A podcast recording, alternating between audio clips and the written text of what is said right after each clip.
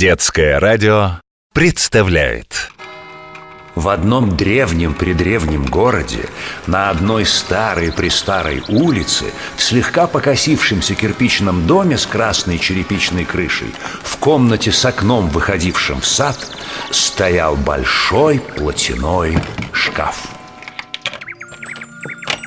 он был такой старый, что уже и сам не помнил, когда его сделали и кто его сюда поставил. Но зато он очень хорошо помнил о тех, кто жил в нем долгие годы и чьи истории он с удовольствием рассказывал. Сказки из платяного шкафа. История о том, как гномы и пижамы людей защищали – в небольшой квартире многоэтажного дома жил-был обыкновенный гном. Конечно, он проживал там не один, а вместе с хозяевами квартиры. Он, как и другие домашние гномы, охранял жителей от всякого зла. Гном старался не показываться на глаза хозяевам. И только ночью, когда становилось темно, он выходил из потайного уголка, чтобы обойти комнаты и посмотреть, все ли в порядке. Щик-щик-щик. В очередной раз на носочках выходил гном из своего угла. Так-так. Кажется, все уснули. Произнес он шепотом. Гном зажег свечу на подсвечнике и... Шлеп-шлеп-шлеп.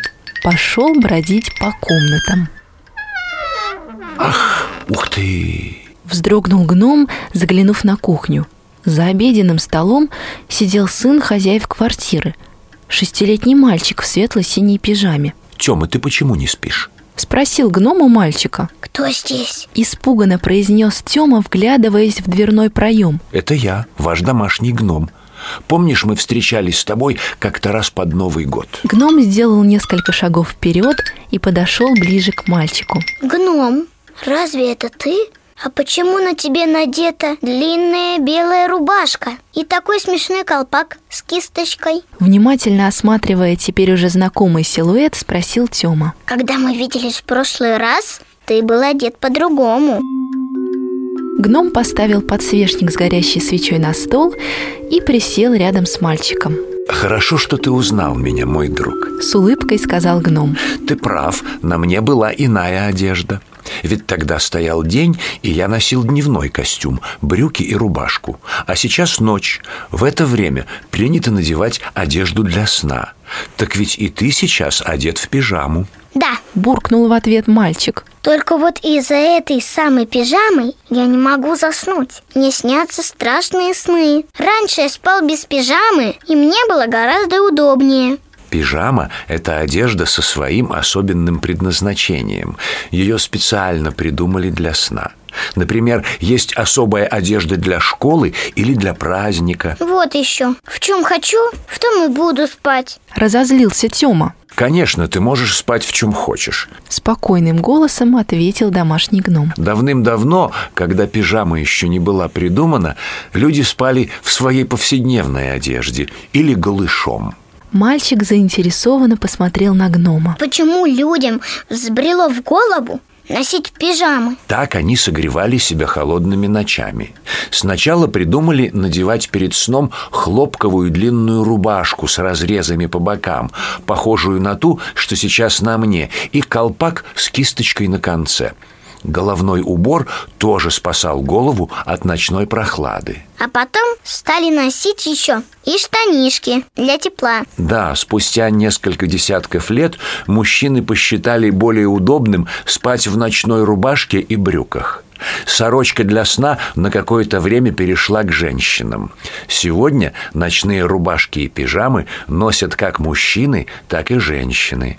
Вот, посмотри на меня – мне так уютно в сорочке и колпаке Тёма улыбнулся и заметил Да, гном, тебе к лицу такой наряд И тебе тоже очень подходит твоя синяя пижама Подхватил гном Правда? Спросил Тёма Конечно, не зря ведь люди придумали разделять дневную и ночную одежды в пижаме удобнее. Она не только согревает, но и от плохих снов охраняет. Мальчик улыбнулся. Что-то мне спать захотелось. Глубоко зевнув, он поднялся со стула. Иди спать и ничего не бойся. Сказал гном. Спасибо тебе, добрый гном. Спокойной ночи. Тихо произнес мальчик и вышел из кухни. Сладких снов. Гном уселся на стул, потушил свечу, поправил кисточку колпака, прислонился к теплой батарее и спокойно задремал, оберегаемый своей пижамой. В одном древнем-предревнем городе, на одной старой-престарой улице, в слегка покосившемся кирпичном доме с красной черепичной крышей, в комнате с окном, выходившим в сад, стоял большой платяной шкаф. Он был такой старый, что уже и сам не помнил, когда его сделали и кто его сюда поставил. Но зато он очень хорошо помнил о тех, кто жил в нем долгие годы и чьи истории он с удовольствием рассказывал. Сказки из платяного шкафа.